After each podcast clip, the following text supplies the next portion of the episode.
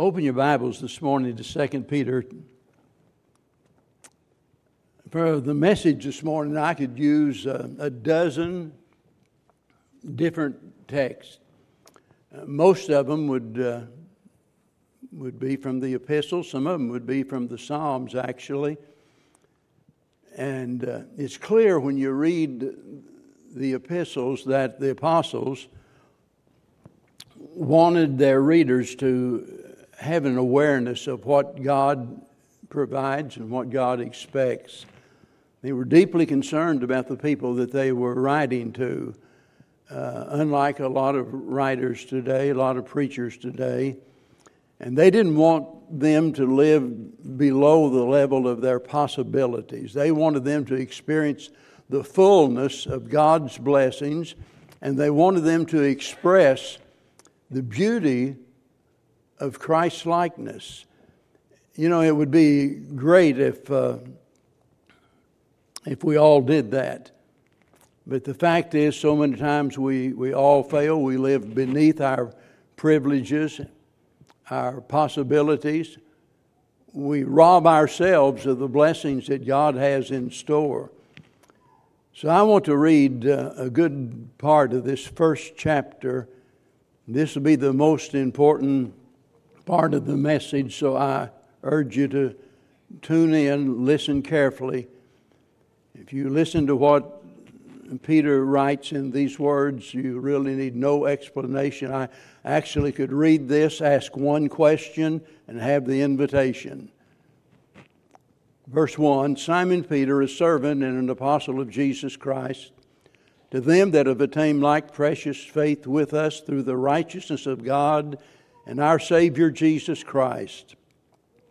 Grace and peace be multiplied unto you through the knowledge of God and of Jesus our Lord, according as his divine power hath given unto us all things that pertain unto life and godliness through the knowledge of him that hath called us to glory and virtue, whereby are given unto us exceeding great and precious promises that by these ye might be partakers of the divine nature, having escaped the corruption that is in the world through lust.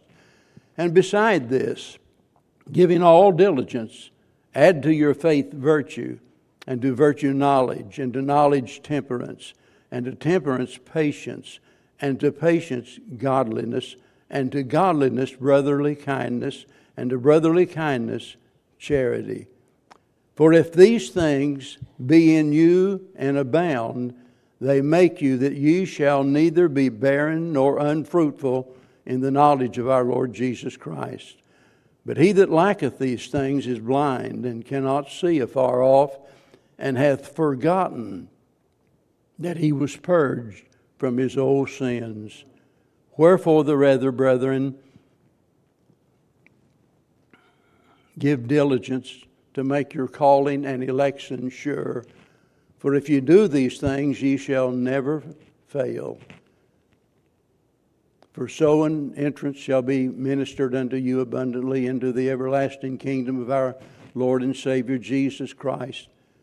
Wherefore, I will not be negligent to put you always in remembrance of these things, though ye know them and be established in the present truth. Yea, I think it meet, as long as I am in this tabernacle, to stir you up by putting you in remembrance, knowing that shortly I must put off this my tabernacle, even as our Lord Jesus Christ has showed me. Moreover, I will endeavor that ye may be able after my decease to have these things always in remembrance. As I read those verses, there's one thought that comes to my mind. A question that uh, I hope that all of us will take into consideration this morning. That's this What's missing? I want you to think about that in regards to your, your life. Don't, don't try to figure out what's missing in my life or someone else's life. Think about what is missing in your life. Questions play an important role in our lives. They're crucial for the, you know, to be able to, the learning process that we go through. And course, the greatest teacher ever, Jesus Christ, often asks questions for that very reason. What's missing? And I'm, talking about something that you feel is lacking in your life, something you might know is lacking in your life, and it troubles you. You know, there are a lot of times uh, that we, we just got that gut feeling there's just something missing. Uh, there's just got to be more to it than this. Now, if you're here this morning and you've never been saved, that's normal. You're always going to feel that way until you receive Christ as your Savior. There is something missing, and that something is someone, and that someone is Jesus Christ, and you'll never have the fulfillment you're looking for without Him. Brother Kent's been teaching from Ecclesiastes, and that's the, that's the whole point of the entire book of Ecclesiastes. That all is vanity. It's a soap bubble world. It's just not, not anything here that can really satisfy us except God. And it's so sad to think about people living out their entire lives without ever having the experience of really being satisfied. But today, I'm going to talk about primarily to those of us that are Christians asking you as a Christian, what's missing? Let me explain. Christians know that their sins have been forgiven. They know that they're going to heaven. And you might think, well, what could be missing? They might be faithful in their church attendance, generous in their giving, involved in Christian ministry, and it seems like, well, there couldn't be anything missing because they're they do all of these things. They look at other people, you know, and they feel like uh, there's still something missing. You see someone that's they're just seemingly so very content and so joyful, so so able to maintain their composure, just so satisfied with life. And here you are in church every time the doors are open, and you pray and you read your Bible and all of that, but there's just uh, something missing. In other words, you yearn for something, something more. I'm going to ask three questions this morning, and the first question is, why do we feel this way? I don't know about you, but there are a lot of times in my life I feel like there's, just, there's something missing. Even as I'm praying, all of a sudden it'll be like uh, uh that that I'm just lifeless and dead and cold and indifferent. Oh, I say all of the right words. Don't misunderstand me. But, but there's just something missing. There are times that I know I ought to be joyful, and uh, yet I just, uh, for some reason, not. Just something missing. So if you're wondering that this morning, number one, as a Christian, let me tell you, some of that is natural. It's just natural. Sometimes people get so worried about, well, something's missing in my life. I was so excited, and now I'm just, I'm just not excited like that anymore. Well, I suspect that, that you've never experienced another honeymoon either. Honeymoon is one experience, the daily life is another thing. Am I making any sense to you? There's the excitement, the thrill of the moment, but you don't live on that emotional mountaintop all of the time. It's just, life just isn't that way. There are three reasons why so many times you're doing all of the right things, at least in your mind, and you still feel like there's something missing. Number one is because the Holy Spirit is working in your heart. The Holy Spirit is urging us to go on, to go deeper, to gain a more intimate knowledge of the Lord Jesus Christ. You realize that Paul even felt that way in his life that something was missing. He explains it over in Philippians chapter number three. It's very clear there that he is pressing toward the mark for the prize of the high calling. He wasn't satisfied where he was. He wasn't content just, you know, it's one thing to be content with what you have, it's another thing to be content with where you are in life, who you are in life. We ought to be content with what we have, but God forbid that we become content with what we are when we're not what we ought to be. Paul never stopped yearning for that likeness of the Lord Jesus Christ. And the same Holy Spirit that was working in him is working in your heart as a Christian day by day, urging you to go on to dig deeper, as it were, to discover more wonders of God's Word, more glorious things about God's grace. The Holy Spirit. Aren't you glad that we, we wouldn't get anywhere were it not for the ministry of the Holy Spirit within us? That's the first reason why we often feel something is missing. Number two is that we walk by faith instead of sight. And if you're walking by faith, that implies that you don't see everything that's that's ahead. Something you don't understand, you can't figure out. And you get this feeling in your heart, well, there's something missing in my life. I don't know why it is. It's because you don't understand all of the things that are going on, what God is doing, and so forth. And it's only natural for us to wonder, well, uh, there's something more. Yeah, there is, but it's down the road, and, and it's by faith that we wait for that. When you're living by faith rather than by sight, there's always that, that mystery involved. That's where trust comes in that we don't have to have all of the questions, we have God. And He has all of the answers. As long as we trust Him, we don't have to worry about where the road's going to lead because we know it's going to turn out all right. Number three, we walk not only by faith, but we're not home yet.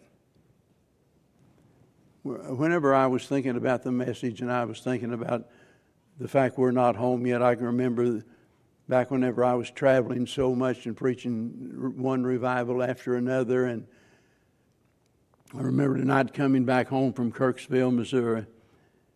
During the tornado, cars turned upside down, everything else, the storm going up into our area. And naturally, you just worry about your family.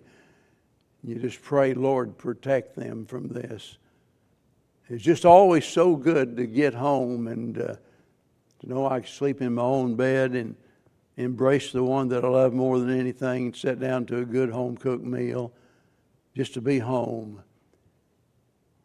And as Christians, this world is not our home. We're, we're never going to feel perfectly satisfied in this wicked world that we live in.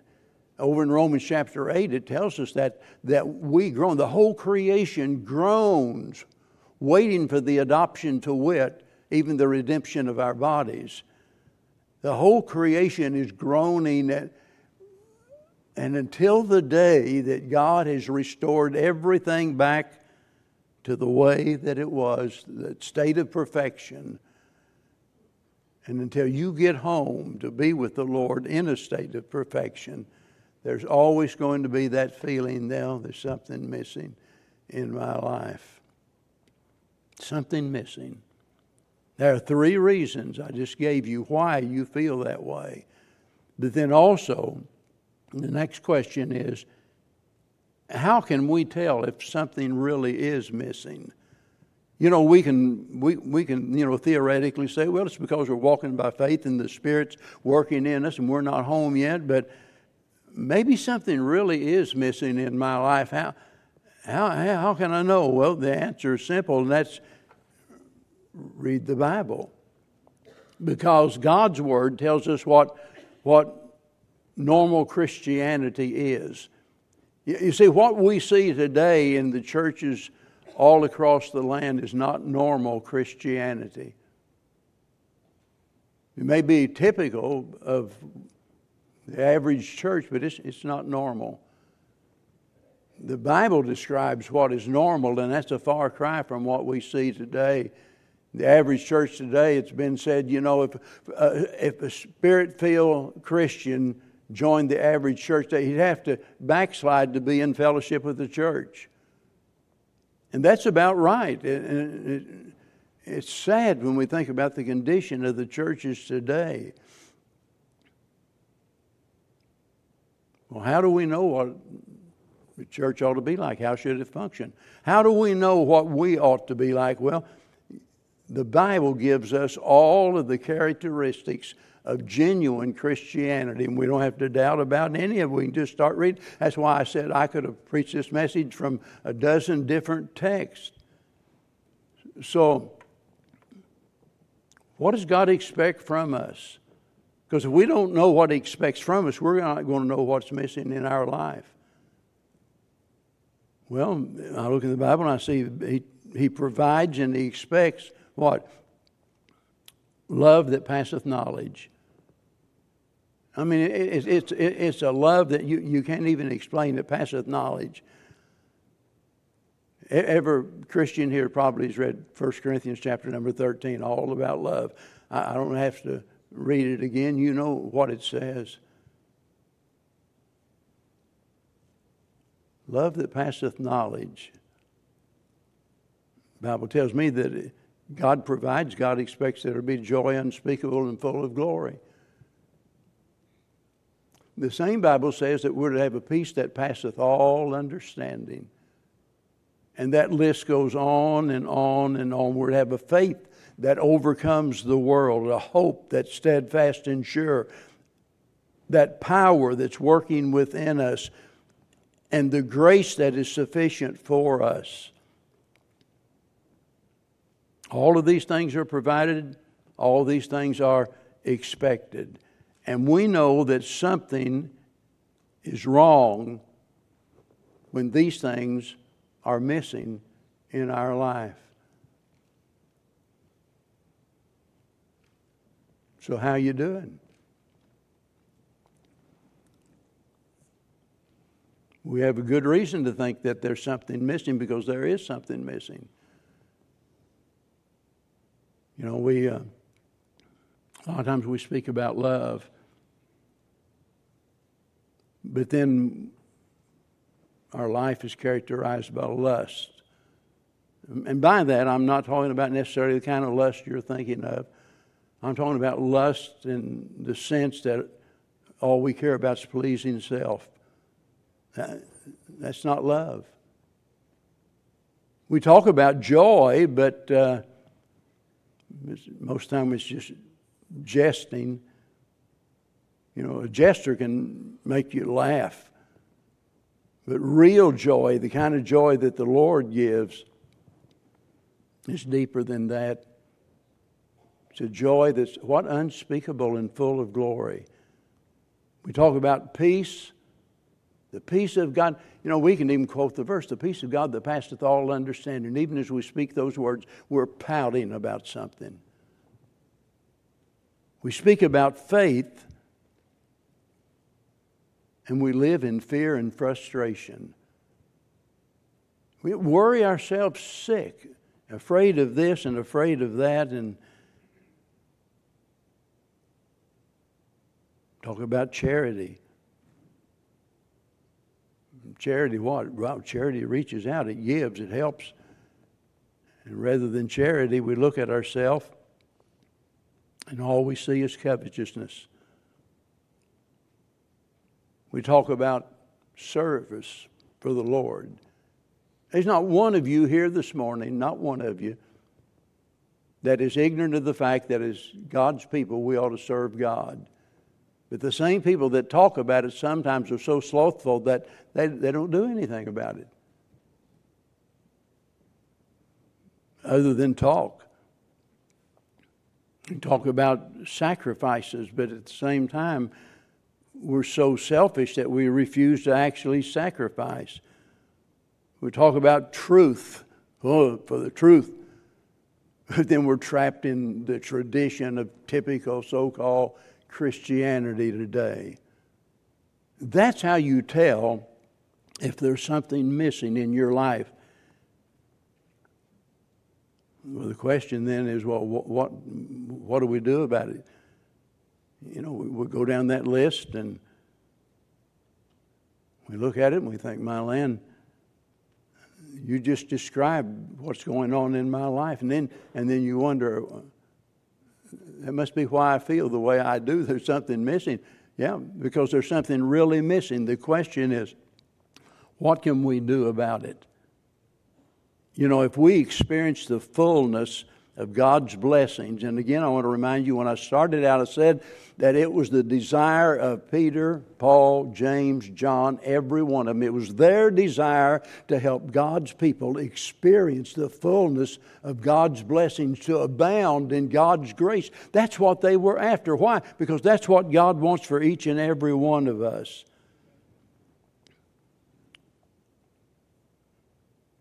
So, what do we do about it? Something's missing. It's evident to you that it is. The question is, what do you do about it? Well, number one, you study the Word of God. You get in the Word of God. You stay in the Word of God because ignorance is our enemy. The Bible says, the truth shall set you free. But if we don't understand what the Bible says, and by the way, it's more than you understanding the words in the Bible it's what the Bible says to you. The Bible is a living book, it does something to you. And if you stay away from it, you're going to lose the benefit you would have had from it. And backing up a little bit, if you're here today and you've never been saved and you've got that feeling, as I described, something's missing in my life. I've got a good job, I've got a loving family, I've got great friends, everything is everything's going fine, but there's just something missing. You study the Word of God, and I'll guarantee you, you will discover the fact that it's because you've never been saved. And it's always going to be that way with you until you do receive the Lord as your Savior. So study the Word of God, be saved. Number three, seek God in prayer. I'm, I'm telling you, I, I, I don't even have words to explain how important prayer is. Everything we do, whether we're preaching a sermon, teaching a class, singing a song, whatever we're doing, if we don't do it with prayer, we have no reason to expect that we're going to succeed in what we do. Everything depends on prayer. Something's missing in your life. It's just, you, you know deep down it's just not the way it ought to be. And you get on your knees and you pray. And you keep praying. You ask God to show you. Listen, God's not trying to deceive us, God's not playing tricks on us. God wants us to know the truth. And if we get in the Word of God, by the way, you can't even really understand the Word of God like you should unless you pray. Study your Bible prayerfully. And if we neglect our prayer life and we neglect the Word of God, yeah, something's going to be missing. But then beyond that, we have to surrender ourselves to God's will. Now, listen carefully. When I say surrender yourself to God's will, that's more than just doing some of the things that are in God's will. Every Christian does that. Are you willing to do God's will for your life? Yes, I do. I, I give the tithe. I attend church because I know the Bible says, don't forsake the assembling yourselves together. Yeah, I, I, I'm doing God's will. Or are you just doing those parts of God's will that, well, that you maybe enjoy doing? Things that you do because it's just out of sheer fear. But whenever we really surrender ourselves to the will of God, it doesn't make any difference what the will of God is. We surrender ourselves to that. There's no halfway ground. It's either complete surrender or, or, or we're not yielded to Him at all. All of you could say you're in the will of God by the fact you attended church this morning, but let's go back and look at this list. How about that love that passeth knowledge? What happened to that?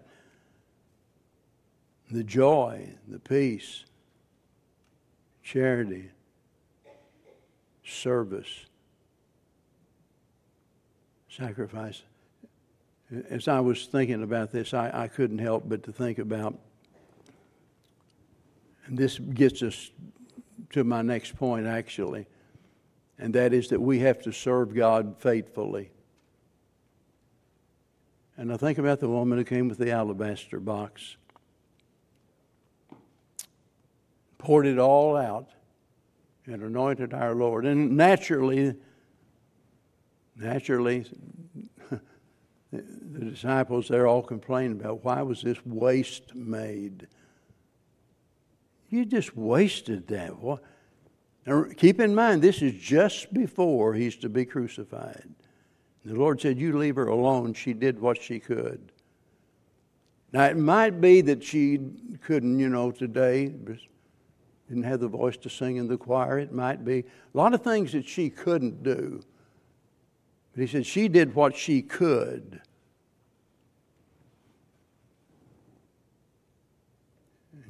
And that being the case, then she did what she should.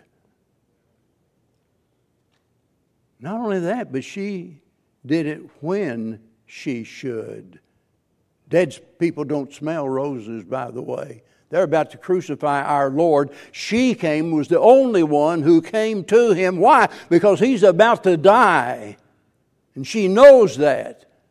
And she comes to anoint his body before that happens. That dunce bunch of disciples are sitting back criticizing her for doing what she could and what she should and when did all she could. She poured it all out. And she did it while she could do it. And you mark it down, there's a deadline in every life that we all cross when we no longer be able to do what we could have done. You feel like something's missing? Duh. There is something missing. You haven't surrendered yourself to God. You're not serving God. And the Bible says, moreover, it's required in the church that a man be found faithful. Beyond that, over in Revelation, he, he said, Be thou faithful unto death. Now, he didn't say be faithful till death. Be, that is, be faithful till you die. He said, You be faithful unto death. That is, you be faithful even if it means you die doing it.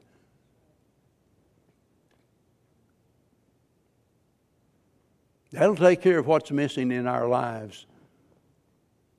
Whenever we get in the Word of God, we seek the will of God. We pray for God to help us and we surrender to God's will. And then when we stand on God's promises,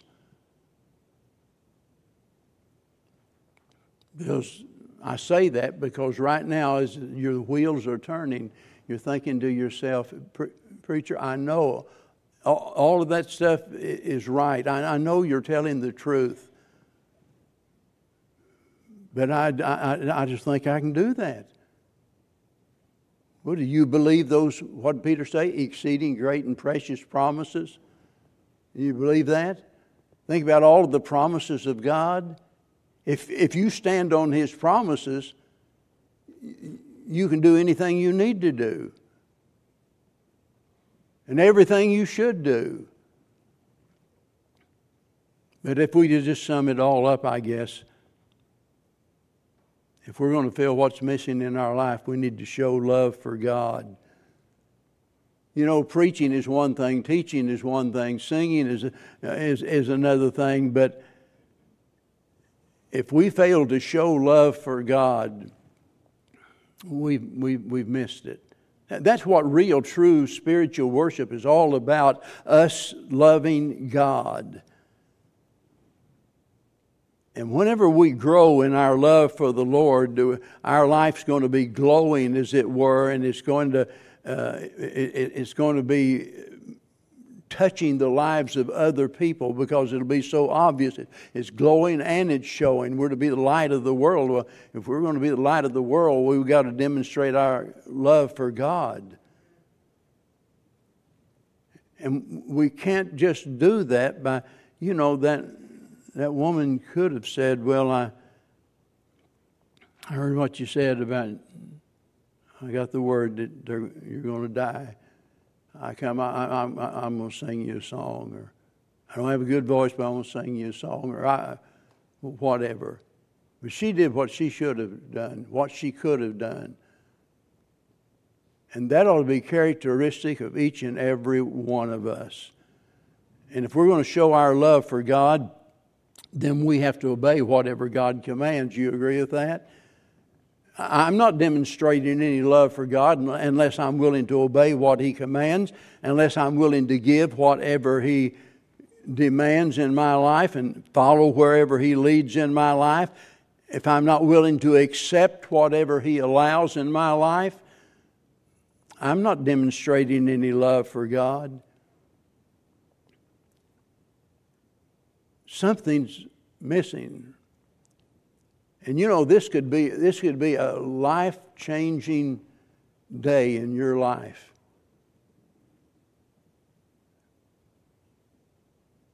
Now, maybe you say, well, preacher, I, I heard everything you said, but I just don't feel like anything's missing. Good for you. You're the only perfect person in the house. But if you're here today and you you know, if you're being honest with yourself, you know, yes, there's something missing. And your life could change right here, right now, this morning by you committing yourself to do whatever it takes to fill that missing empty place. I'll leave you with this last thought. If you know something's missing and you don't do anything about it, it's going to get worse. It's going to get worse, not better. Oh, you can, you can go out here and try to push that to the background of your life by getting all wrapped up in football, baseball, basketball, and all of these things. And, uh, yeah, you know, that, that might kind of push it out of your mind, but yeah, when you lay your head on the pillow at night and you're laying there thinking, you get up in the morning, you're not going to get away from it. It's going to get worse and worse. This would be a great time, maybe for the first time, to say, I'm going to get honest with myself and I'm going to do what God says.